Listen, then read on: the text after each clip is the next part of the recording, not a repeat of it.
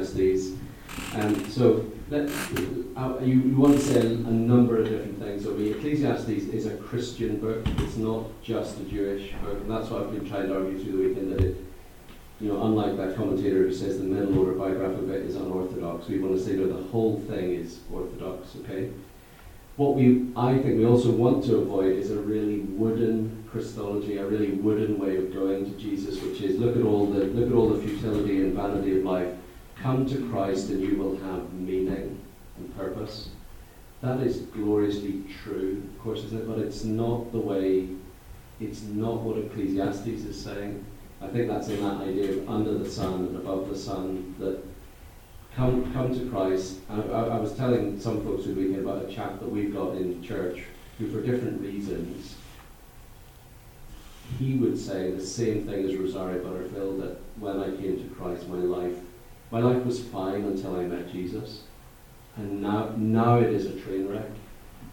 Um, so whatever we do with Jesus in Ecclesiastes, it has to reflect that reality that coming to Christ might cause you more pain than not having met him, even as you now find that the pain is worth it because you found meaning in life.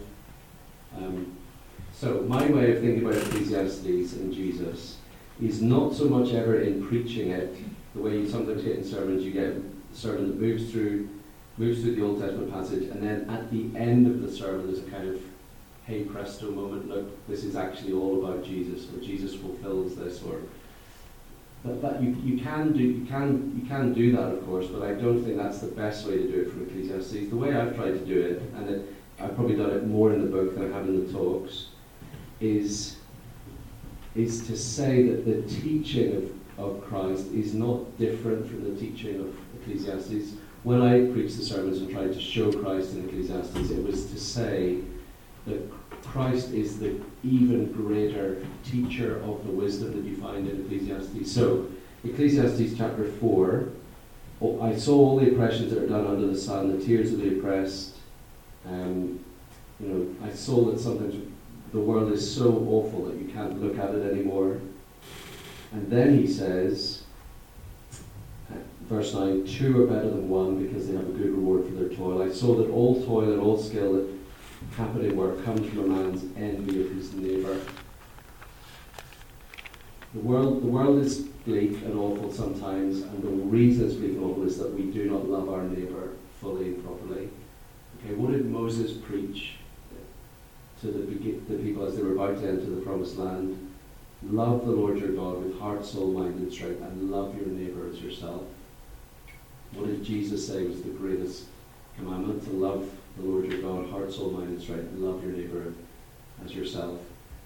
Um, G- Jesus is teaching that the, the, the book of Ecclesiastes takes what Moses preached to the people of Israel and said, can you see how true that is? If you love God and love your neighbour, all will be well. If you love God and If you don't love God, you won't love your neighbour, and if you don't love your neighbour, you will envy your neighbour, and you will crush your neighbour and destroy your neighbour. Life works as best as it possibly can when you love God and love others. That's in Ecclesiastes, that's in the law of Moses, and that's what Jesus says. So in one of the chapters in my book, Ecclesiastes, rather than finishing with Jesus as a climax chapter, I start with Jesus to say,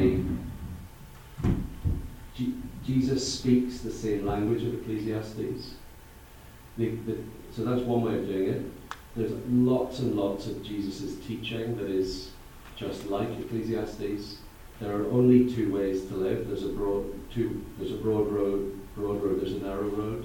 There's heaven, there's hell. There's these, in Jesus' wisdom teaching, there's these kind of just stark, you're, you're going to die, do something with your life. There's this kind of stark parallel between the two things.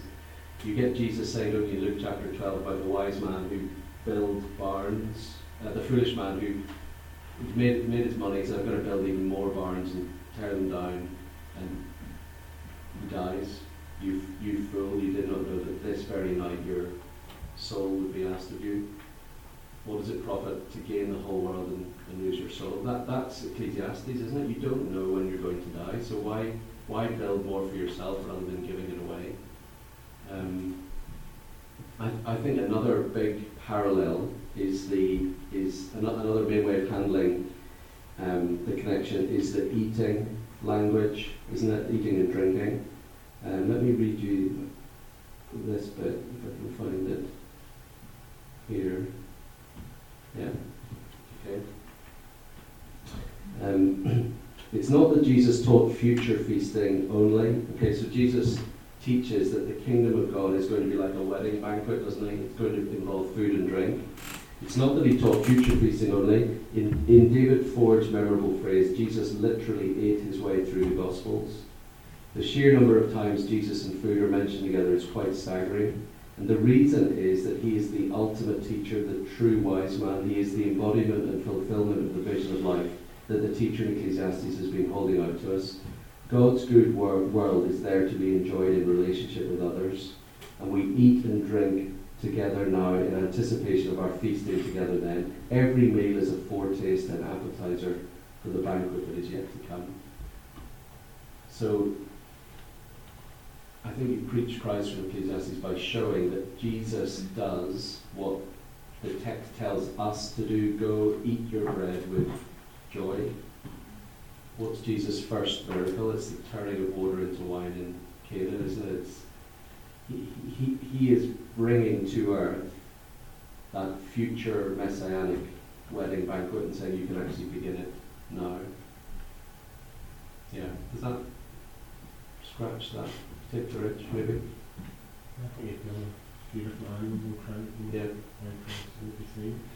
Um, talking about meals and uh, banquets and drinks there, and uh, only one of these uh, couple of questions. Uh, since moving to Scotland, did you find a significant cultural difference when it comes to alcohol? Uh, example, having a glass of wine with dinner than with living in Northern Ireland, uh, and then is there a line between legalism and being wise with this? Uh, the last question is easy to answer. Um, yes, there's always a line, isn't there? There's always a line that you can cross and end up on the wrong side of it. Um, so like, like, like anything else, like everything, it, every sin is parasitic, isn't it, of the good. Every everything we do wrong is a perversion of the good thing. Um, theologians have said all through centuries, sin itself doesn't act. Sin isn't actually a thing in itself. It doesn't have an independent existence. Sin takes takes what is good. Adam and Eve reaching for the tree, the knowledge of good and evil, was a perversion of what they should have done, which was eating from every other tree. Okay. So e- everything good has a,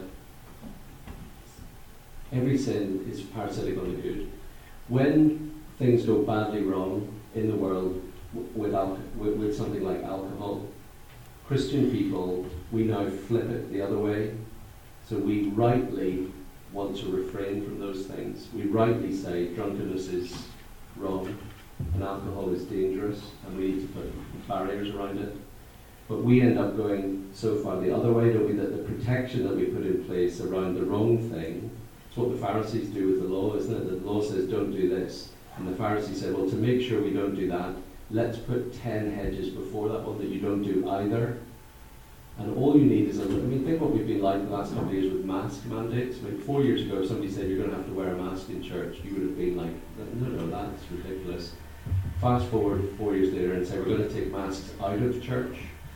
And all of a sudden people are like, no, no, no, that's ridiculous. Like, you, you, you, we put these extra rules and laws in place that over time, those things become sacrosanct, don't they? Um, and Christian cultures, and Northern Ireland has it in particular, but many other cultures have it too, that the good laws that we put in place to shield ourselves from the things the Bible says are wrong, drunkenness, we do have to be really careful with those extra laws, that those laws are not the gospel. The Bible is really clear, isn't it? That Proverbs, wine gladdens the heart of man. And the next part of the verse doesn't say, and that's a really bad thing. Say, no, wine, wine gladdens the heart of man. It's, it's, Jesus did not change water into, um, you know, Ribena. It's, it's wine. It's the best wine. It's, it's what will be there at the end. Um, I'm waffling. I'm always the question. Um, Just the so, so. No, if you don't drink alcohol, okay, if you don't drink alcohol, that is that that is your choice, and is a could be a really fantastic thing. It could be a fantastic witness. It could preserve your life. It could help people around you.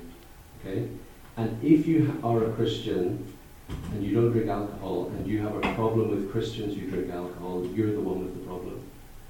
Okay, that, that that's part of the Bible's perspective, isn't it? It's handling the choices you make for gospel winsomeness, handling it, knowing that it's not a gospel issue, um, and and knowing knowing the human heart, knowing what we're like with these folks. Do you know the story of? It's not about alcohol, it's about Sabbath. The, the young couple on honeymoon on the Isle of Skye, and they're on honeymoon, and they've got one afternoon they, they see this boat tied, tethered up at this beautiful lock, and they think, we're going to take the boat out on the lock. So they un, un, they're untying the boat, and um, they get back to the end of the boat, and they hear this voice behind them. They hear this woman that they didn't see was sitting. This woman said, "Where do you think you're going?" And they said, "Well, it's a lovely afternoon. We thought we'd just take this boat out, we'll bring it back." And she says, "But it's the Sabbath." And they say, "Yeah, I know, but, you know, didn't Jesus feed his disciples on the Sabbath? He walked through the field and he gave them grain." And she said, "Aye, but not in the Isle of Skye." um, and, and we can be like that, can't we? We have Christian cultures that we build up that become really, really precious to us. Do not transgress the boundaries of our Christian culture. Um, And we've just got to keep an eye on that. We've got to watch that. So the first part of the question: did I notice a cultural difference? Aberdeen's very like Scotland, like Northern Ireland, in lots of ways. Northern Ireland is still much more Christian than than um, uh, than, than Scotland is. But I, I didn't see a huge cultural difference moving from moving to Aberdeen. The biggest cultural difference difference was moving from Belfast to, to England. The English Christians are far more gone than Um, Scottish Christians. So it was it, it was encountering wine and alcohol while I was a student, and in London where we lived for five years. Um, and if, if you're not used to Christians having a drink of wine, it just is a shock. It is a, it is a yeah. I don't know if I answered that. But I, I think there's an important thing you touched on there about the problem of alcoholism, which Scripture clearly does condemn drunkenness, yeah. But then trying to protect from that. And the common thing that I've heard is, well, don't drink, don't you know, just in case you get a taste for it, don't, yeah. don't drink anything at all, just yeah. in case you get drunk. But you know, in some ways you could say, well, don't eat lunch today, just in case. You yeah. don't eat anything in case you're given over to gluttony. And there's another. Just, just add one up there. Um, I, John Piper was recently, just a couple of weeks ago, at T four G, the last big gathering in Kentucky, all these churches together. And he, he, separately, he and Sinclair Ferguson were both interviewed about reflections on fifty years in ministry. And John Piper has a couple of amazing stories in his early days at Bethlehem Baptist Church, some of the things that he did, um, that, you know, he thinks were just totally stupid things. And then amazingly, he's telling you these things and you're listening to him, you think, that was really daft. Really stupid thing did, and then he says, "But I'll do it again. I'll do it again." One of the things um, that, he, that he said, this is this is a stupid thing. He said when he first went to Bethlehem Baptist, the first battle that he fought, or one of the first battles, was a co- part of the church constitution that you must not drink alcohol. So to be a member of the church or involved in that church, you must not ever drink. And Piper says, "I am a lifelong teetotaler. I do not drink alcohol, and I had to get rid of that clause." And he said that was a line in the sand. As a teetotaler, saying it is wrong to have a clause in our church constitution saying you must not drink alcohol. He said that was worth shedding blood over. He said because that is the Galatian heresy, that I cannot eat or drink with certain people unless you eat and drink in the way that I do. And I thought that's really quite powerful, isn't it? That's not that's not a pro-alcohol person changing the constitution to suit his preference for drink. It's quite amazing to have someone who has remained teetotal for their entire life, making sure that the church is not a teetotal committed church for the sake of the gospel, so that that cultural distinction doesn't um, become more important than the gospel. On the topic, I'm reminded of your brother, a story he told growing up. Really, um, where uh, about alcohol and um, told us, you know, what about, you know, it says take a little wine for your stomach. Someone asking the teetotaler, the person who's saying you're not allowed, and he said, ah, but he didn't say whether you were to rub it on or to drink it. Another one following on from this uh, question uh, on alcohol and wisdom and that, uh, what is your favourite wine and your favourite beer? Well, this is going to upset people, isn't it? Um,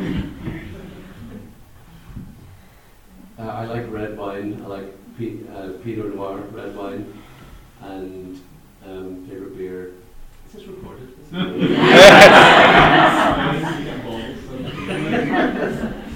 um, Innocent Gun beer, but um, yeah, wine and al- wine and beer are okay, but it's it, the the real heavenly nectar is whiskey. That's the real, the real stuff. Dealy or very dealy, yeah. yeah. Right, uh, moving on. Uh, more practical things. Any practical advice for those who work shift patterns on how to build in routines and rhythms?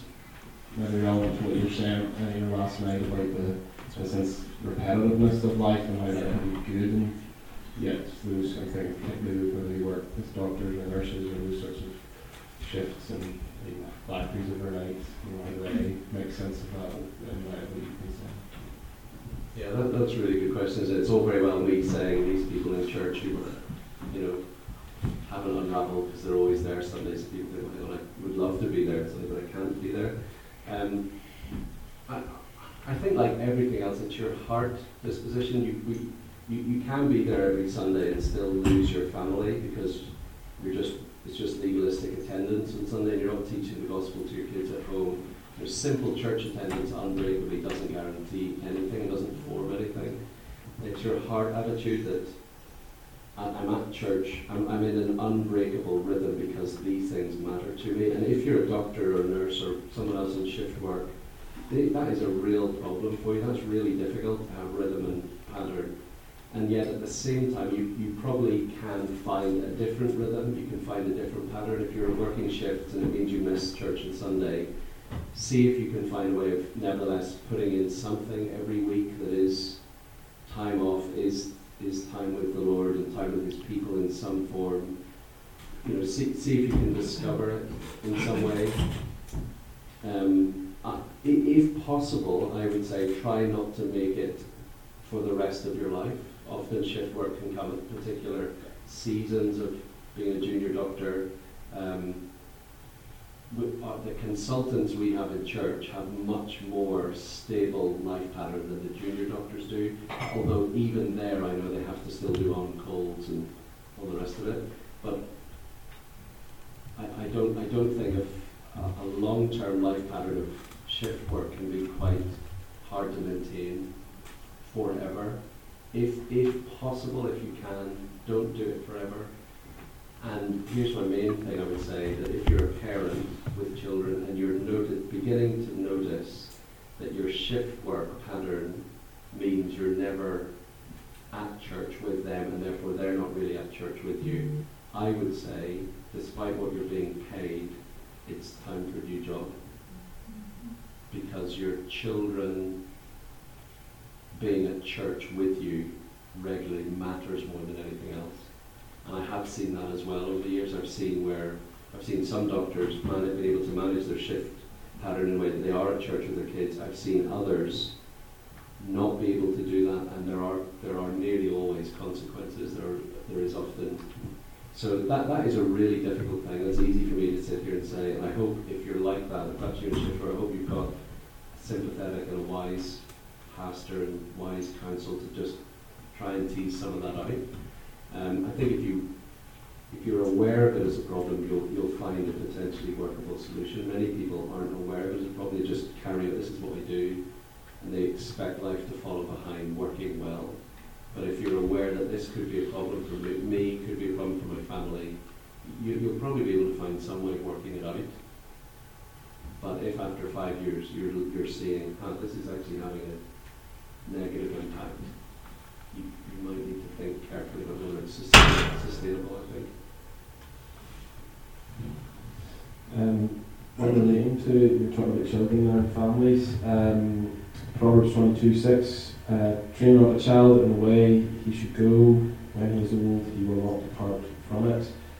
How should we understand this wisdom, particularly with regards to those who have grown up in a Christian home and walked away?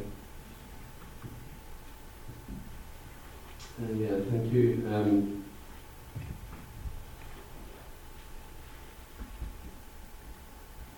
so, the thing to understand about Proverbs, I think, is that pro-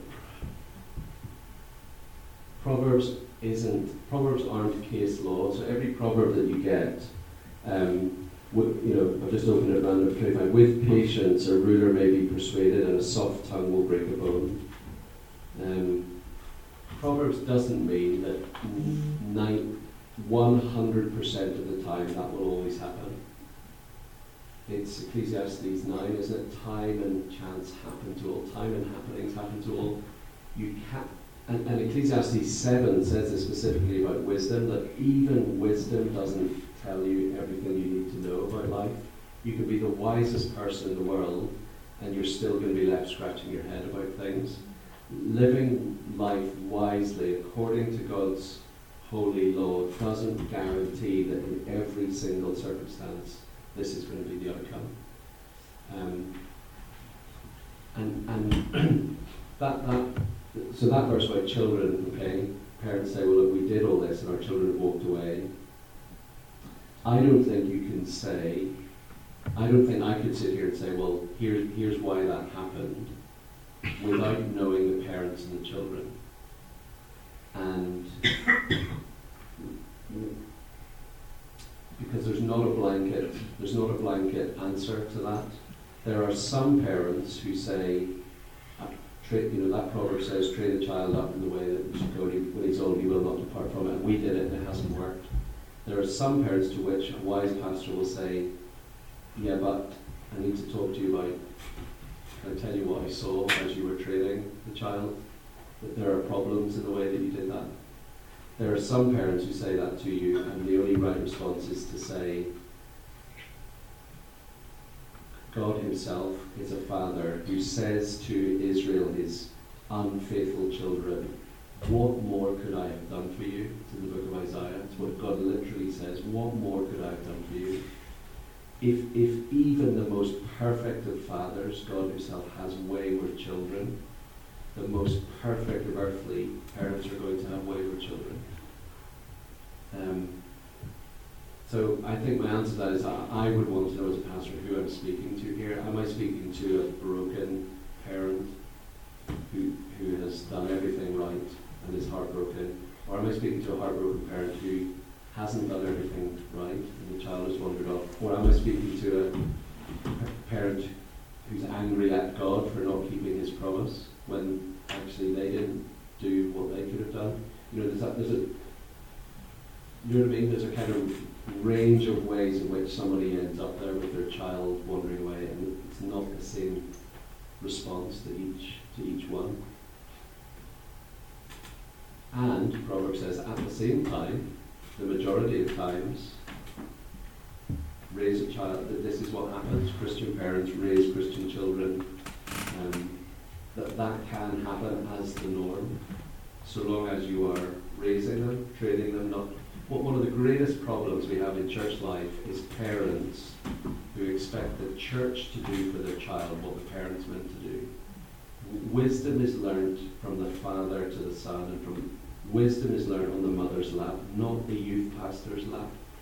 So we, we have a youth group, with Sunday school and youth group at Trinity, and I keep saying to our, particularly our secondary leaders, there is no pressure in what you're doing.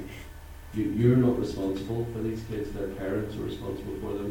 What you're giving them is a bonus, an hour and a half Sunday night, fun time, age-appropriate study, but you're not their, you're not their primary pastor, their parents are their pastors. Um, yeah. Okay, um, how has your study of Ecclesiastes practically changed your life and your family's life and your church's life? um, which is another one I'll, I'll read at the same time. It's, it's pretty much the same. How has your journey through Ecclesiastes changed you relationally? That, that, that's a brilliant question. That is really good. It's no point me being here telling you how this can change your life if I can't tell you how it's changed mine. Um, this is the bit where you, I can say loads of things because my wife's not here.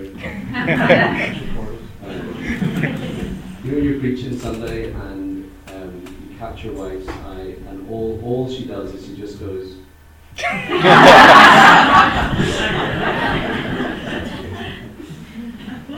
The look and say, well, yeah, we'll talk about that later. I, I recently preached on Ephesians five, husbands and wives, and she was she she does Sunday school, so she's out on Sundays. Other Sunday she was in, that Sunday she was in, and I just didn't look at her once. um, so I, I how has Ecclesiastes changed my life? I, a number of different things. I would say the first time that we preached it, uh, the only time I ever preached it was two thousand nine. It's what led me to write up the sermons into the book. Um, About halfway through the sermon series, it kind of clicked for me, the message of Ecclesiastes that, David, you're going to die, and that's okay. And it became a little bit of a mantra for me at home. It was like, you know, kept talking to Angela, saying, I'm, I'm actually okay with dying. And um, I was going away, uh, the, the Tron Church in Glasgow, I went away from Aberdeen to do a young adults weekend for them. Um, and as I'm going out the door, We, we, I think we had two small kids at the time. Angela said, as she often says in very cheery ways, don't you dare die. And I was driving, don't you dare die, make sure you come back. And I said to her, um, I'm okay if I die, I'm all right. Um, and it, it, it was a real moment of realizing that actually I have reflected on death enough that the fact of me being dead, I've come to terms with. Um, I'm okay with it. Now, Angela's not okay with it, and my kids aren't okay with it, and I'm not okay with Angela dying. I say the same thing to her all the time. Don't you know, don't you dare. Um, okay, but it, all Ecclesiastes is saying is your own death you need to worry about. Remember the you know the, the third angle on death in Ecclesiastes, that death can teach you how to live. It's, it's it's not absolute, it's the third angle. Death is still a curse. Just like to depart and be with Christ can be a blessing and is better.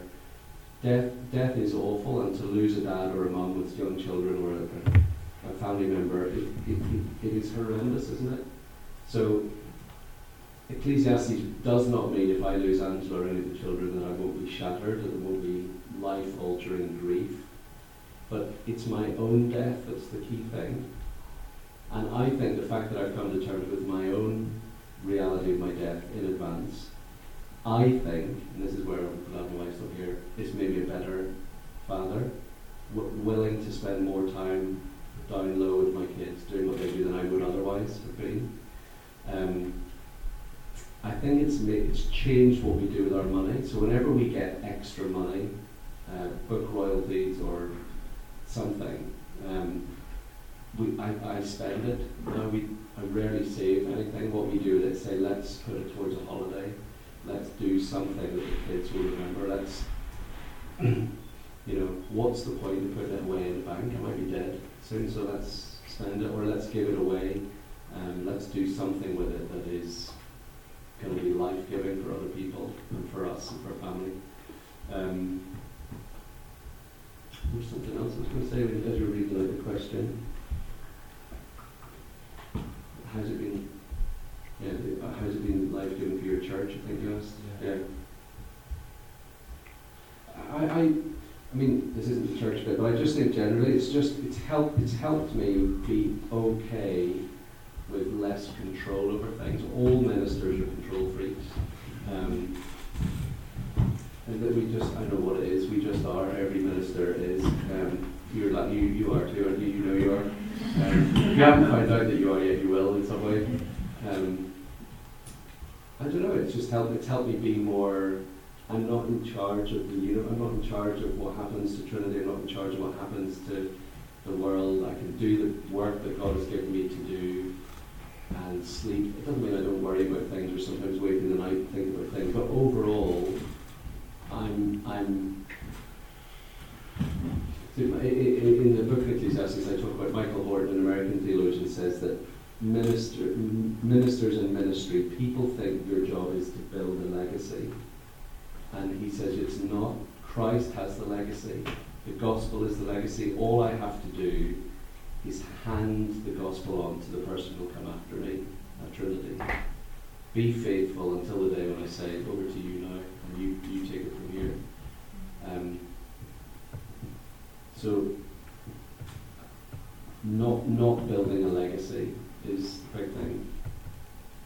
Ecclesiastes has helped me with just simply being faithful. And the thing I've just I've forgotten, I've now remembered is, Ecclesiastes has helped me see that being an introvert, which I am, an, an extreme introvert, introvert, is no excuse for selfishness.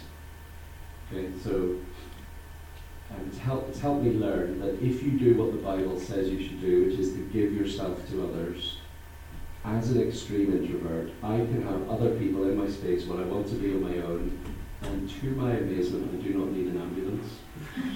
I, I can live, I can cope, I can carry on, and we think, oh, I'm this type of person, I need this. But Ecclesiastes and the whole Bible says you are a Christian introvert, and if you lay down your life for other people at the very moment where you want to be on your own, you'll, you'll be all right, you'll survive, and surprising things will grow. Um, so I think a big part of Ecclesiastes is generosity. Give, give, give yourself and what you have away in ways that hurt, hurt you, and you'll find more life on the other side of it. Um, I was talking to somebody at the coffee break about this, about they were talking about their ministry of an, an open home and having people around and all the rest of it. In my case, that comes from my wife, who's a much more healthy person in terms of extrovert balance, all the rest of it. Um, and I've just, you know, we've been married twenty-one years. You're not the same. I'm not the same person that she married. It's I was an extreme extro, introvert, and I'm just moved a little bit more. You know, your your personality changes. It's not fixed. You you can change over time, and when other people get get the gospel better than you do, that they're sharing and generous and glad, you you get to be in on that, and it changes you. Long answer, um, how can we ask, or, or how can we teach uh, to enjoy the meaningless of life to those who suffer starvation? How can we teach the meaninglessness of life to those who suffer starvation? I presume maybe the question means, um, well, I don't actually say the question should answer the question that is given. Um,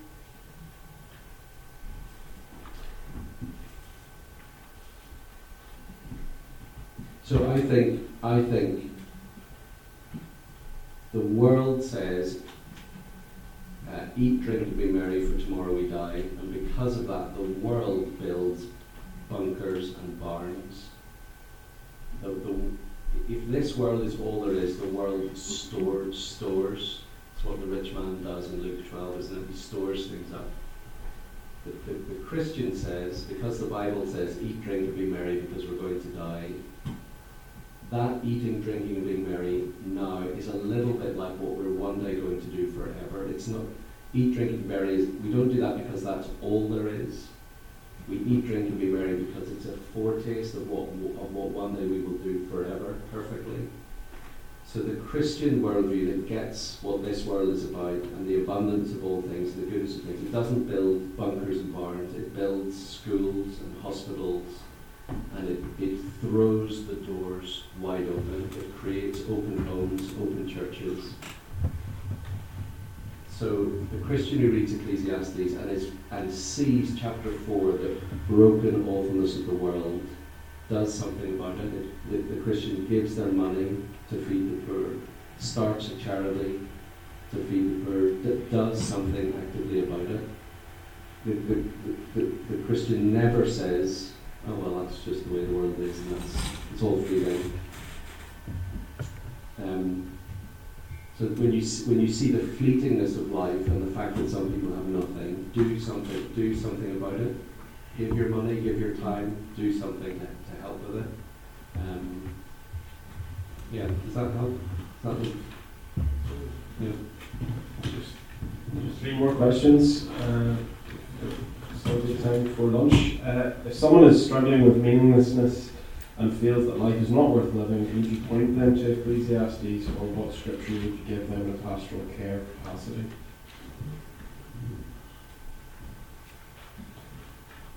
Um, I'm gonna I'm gonna hop out of that question by saying I just think it all depends. I just don't. E- even dis- just described like that as a bare statement, I think it depends. I don't know. Um, could could somebody who says I think life is meaningless, could Ecclesiastes help them? Yes. one hundred percent. It could be the, the very book that they need to read is the book that says everything's meaningless. But it just depends. It depends. It depends who they are, what, why they're saying that, what has happened to make them feel like that. Because that, that person could be in serious, serious, have a serious mental health problem that needs very professional help. That person might need a slap. Um, just get on, you know. You know what I mean? Um, and certain passages that can be life-giving for some, the same passage can be crushing for other people, um, administered without awareness of context. And, um, but you know, I, ho- I hope it's clear. My overall idea is that the word doesn't mean meaning- meaninglessness; it means fleeting, brief. That's what I mean by a slap. It might mean this person needs to know you may not be feeling great today, but you're not going to be here for very long, so. Don't waste your life feeling, you know, get on and do something. But that may not be where someone else's conception of meaningless might be very, um, might be very bleak. How do we identify and name our season of life while we are in it? And how do we wisely discern what the limits of that season are? That's a lovely question. That's really thoughtful. Um, read, is that, read it again. How do we identify and name, I think it's name, our season of life while we are in it, and how do we wisely discern what the limits of that season are? How do we name and identify our season while we're in it, and how do we identify its limits? Um, I, I, that's such a good question. I, I don't know. Um, I, you, there's a saying, isn't there, that you, you never know that you're happy, you only remember that you were. Isn't that, isn't that true, that you look back at a particular time and oh, I was happy then? Often that's a bit warped, it's nostalgia, that time wasn't quite as happy as you think it was. But it, it is really hard to know what season you're in, but you tend to know when you're not in one of those seasons. A relationship goes wrong, you're immersed in really painful conflict, you know you're in the, you know, you know you're in that season, but before that happened, you look back and think, oh, it was actually, that was really good, that was a happy time of life. Um, that, there's a book at the bookstall Zach, by Zach Eswine called Recovering Eden, that is his meditations on Ecclesiastes, and it's a bit, a bit more like this weekend has been, a bit more thematic. And it, that is a stunningly beautiful book. Zach Eswine, if you haven't if you haven't read any of his stuff, he's got a lovely book called The Imperfect Pastor, and this one on his reflections on Eden. If you want to read something else in Ecclesiastes, I would really recommend that book. And he has a phrase in there that he says, most of our frustrations in life arise from our blindness to the change of season that's just taken place. So if something is really annoying you in life, it is possible that you've moved into a new season and you haven't noticed you're in it. So he says it's like um, the heating in your house. You, when you turn it off, you, you turn it off and then oh, it's actually cold again, or all of a sudden you realise you've still got the heating on and you don't need it anymore. And your wife's telling you, why is it roasted? You know, you've moved into a new season. Where you, you, you, you go out somewhere and you forgot to bring a jumper and coat because you thought it was still summer, and all of a sudden you realise it's. So it, it may be the, ma- the only the main way you may know you're in a new season is it is it look at what's frustrating you, why are you angry, why are you upset? It might be because God has moved you to a new point and you haven't quite realised it yet. You might be able to tell your season from your frustrations a bit more than anything else. Um,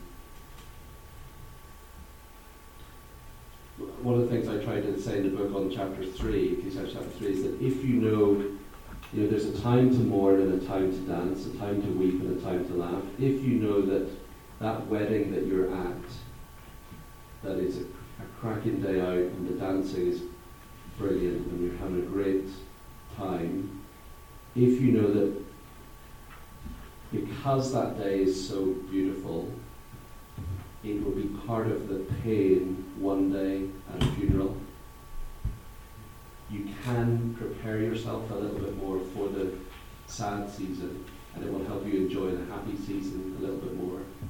Um, is it C S Lewis who says part of the, uh, what way around does he, does he do it? Part of the happiness now, the happiness, the happiness now is part of the pain then. It's in his autobiography about uh, getting married to joy and losing joy. That part, The reason this is so the reason this is so painful in loss is because being together was so beautiful. Part of the happiness now is that the happiness now is part of the pain then. If you know there are uh, there are different seasons coming, that this season you're in intense happiness is not going to be there forever. It, it, you can enjoy it more, and you can you can prepare for it a little bit more. You can, you will stop taking people for granted as much. Um, That's probably off the top of my head the best I can do at one of the seasons. Last question. Uh, how do you know when you are content where God has placed your life, or when you are becoming complacent slash lazy? And are there any practical signs or things to look out for? How do you know you're content? How do you know you're content? And he worships the income.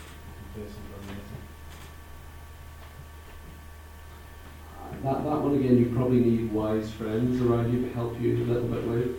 Um,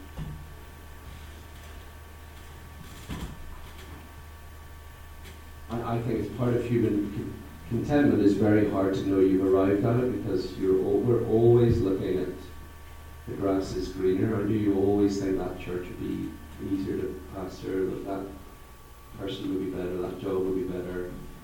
I don't know. Um, th- th- there's living with that as a kind of core part of being human. There are times when that eats away at you so much that you think maybe it is time for a change or a move. You probably just need counsel and help there at that particular point. Um, I, I, on the laziest thing, I think we all know when we're being lazy, don't we? Most of us. Well, maybe not. Maybe we need help, but um, We all we all know at the end of the day whether we've done what we should be doing or been on Facebook all day, don't we? Um, yeah, I don't know. Get married if you can. Find someone who will say to you, right, that's enough, son, get out of bed. Yeah. Get out of bed. Um, yeah. I think I think men are more lazy than women, generally. I think women women work harder, I think. What do you think, Ben? Do you agree? Yeah, I don't know. More women work here. I know came to come to this weekend. Yeah, more yeah, women than men. Uh, it's good to see men here. Gaming, right? If you're a Christian, you should not be a, uh, well, I would say you should, you could be a professional gamer, maybe not, it could be your job, but if, if you're a Christian and you're you're you're gaming twenty-four seven, there's something wrong, is there? And men are more likely to do that than women, but not always, could be mixed. But, um, but it, it's why it's why Proverbs, a father to his son, do not be a sluggard. No. Mark, Mark Driscoll, before he came to ruin in different ways, he used to talk about it, in his day and age that most men are, are boys who shave, is his phrase, but they just haven't, haven't grown up yet. And I think mas- masculinity is the glad assumption of sacrificial responsibility. That's what it, that's what it means to be a man, is to take responsibility and to lead. And if you're a man in your twenties and thirties and you're not yet taking responsibility for yourself, for, for others, you know, it, men need to be told to do that. It's why the Prather in Proverbs has so many proverbs about don't be lazy, because left to his own devices, this boy will be lazy.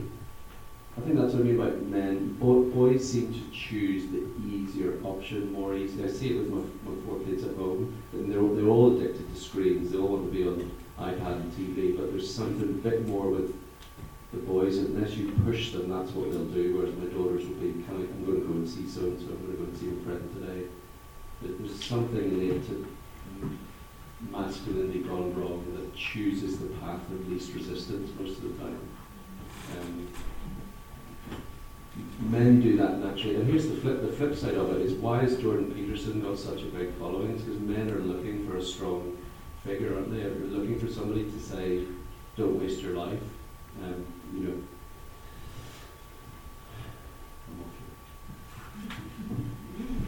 Any final questions? I will bring this uh, to a close. We can take a question from um, just to this add to the recording, or can uh, you put it through this? Uh, would you mind, having heard from you this weekend, that an extreme end of the scale that we don't normally hear, mm-hmm. I reckon, and you can help me ask this question because I don't have it fully formulated. Could we hear from you, with your view on Ecclesiastes, the other end of the scale where don't spend your life focused on just the worldly things and now that you're sending gifts, God's gifts and all that, but could we, could we hear you um, give us an exhortation along the, from the other end of the scale as well? Does that make sense? What, what, what is the other end of the scale? Um, being godly.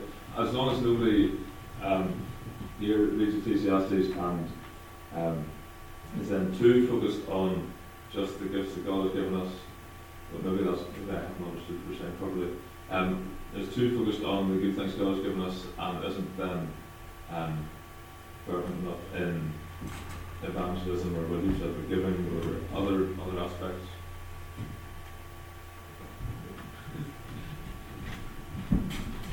So yeah, that's another great question. Thank you. Um,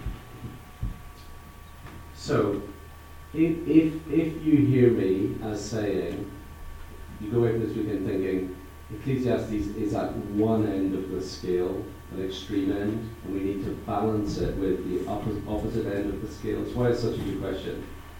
I've failed in giving you Ecclesiastes, okay? But I totally understand, it's such a good question, I totally understand why you're phrasing it that way. It's, Ecclesiastes is not an extreme end that needs to be balanced with an opposite end of it, you know, enjoy the, this good world, but don't get so fixated on it that you forget the op- opposite end of the spectrum of evangelism. It's not, they're not opposite extremes, they are just different threads of the full Christian life that we need to hold together. Um,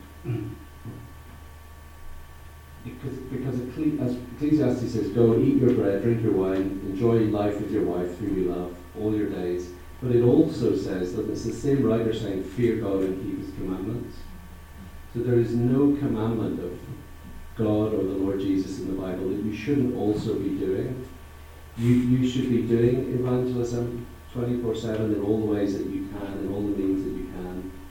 Um, and you should be looking at, make, make you know, if you're young and you're fit, make sure you're at the gym as well. Like, do, do something. Look after your body, be clothed in white, and Um, don't, don't, we're really bad at holding different things together, aren't we? We love absolutizing one strand and saying, this is it, this is the deal, and this is, you know. Um, does that help a little bit? It's, Thank you. It's, um, and someone, someone, it might be your brother, yesterday we were talking about over lunch, um, But, you know, evangelism and so on, what, what does evangelism look like in the light of Ecclesiastes? And I said, I think we will struggle to reach people with the gospel in our day and age unless we're eating with them.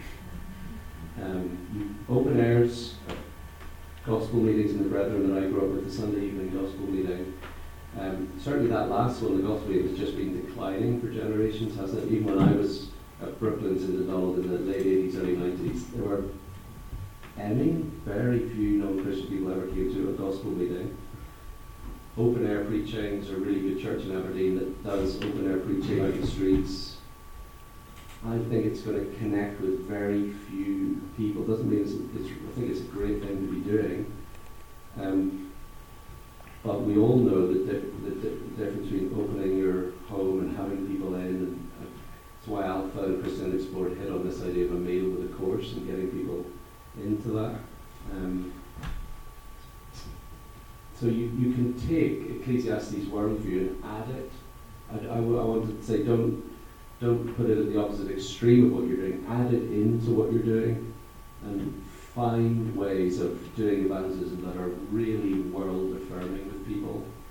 Um, so controversial in Northern Ireland, as is recorded, but the event I went to speak at in Dallas, that I was telling you about being there a few days ago, was an event called Wh- Whiskey and Wisdom. So it was a dinner centered around five different types of whiskey with five short talks from the book of Ecclesiastes on wisdom.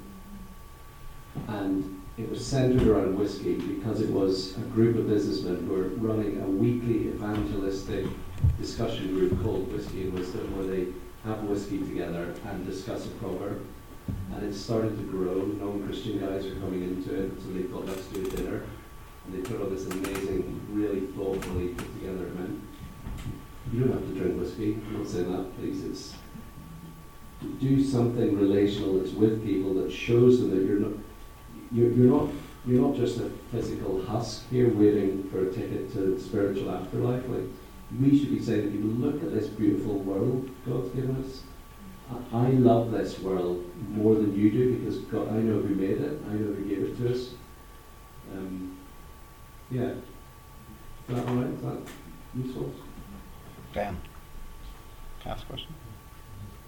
Just on that, a couple of books might be helpful. Um, the Gospel Comes with a House Key, Rosario Butterfield, who David's mentioned already.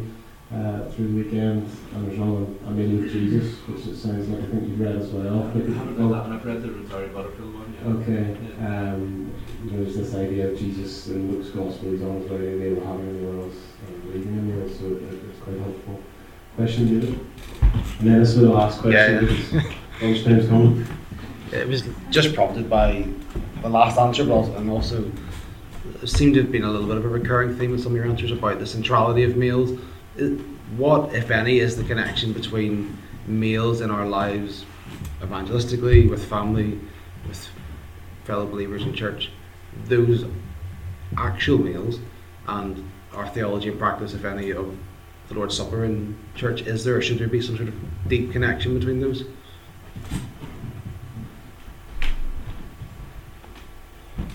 So the, the, Lord, the Lord's Supper shows a number of different things, and it shows that we're It shows that we're united to each other, so you, like, there's a symbolism of breaking bread, one loaf. We, we eat the one to show that we're part of the one. Um, and just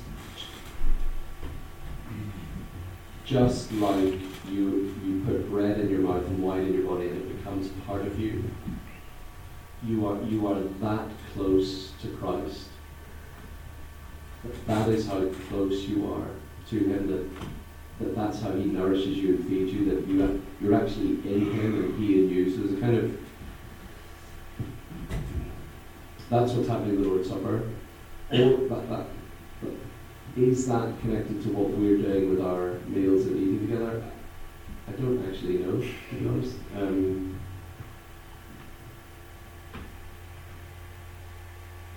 it, it's fellowship, isn't it? The Lord's Supper is known as a fellowship meal. And, and the best I can say off the top of my head is food, food just creates fellowship somehow, doesn't it? Food breaks down barriers, food is a way of welcoming, food is a way of... Um, that, no, that, that the ultimate theology of food, drink and water, Jesus saying, I'm the bread from heaven and I'm the water of life. The theology of food is that food is there to teach you every day that you need something outside yourself to survive. Food is God's little classroom of daily dependence. It teaches us that just like I need to plug my phone in, I need to be plugged in. I need something from outside myself to sustain me. Um, so there's a kind of There, there is a kind of gospel lesson in food, is that every time you sit down to eat, it's God saying to you, do you, do you remember, again, you're a creature. You, you need me. It's why Jesus is saying, I'm the bread of life and the water of life. You need something from outside you to sustain you. Um, and I don't know, I think that's where food can be a really helpful gospel lesson. We're eating together to show our dependence on God, and you can do that evangelistically to show people that I haven't answered your question at all. Um, yeah. So I, I don't know if there's, I, I need to think whether there's a connection between food and the Lord's Supper like that.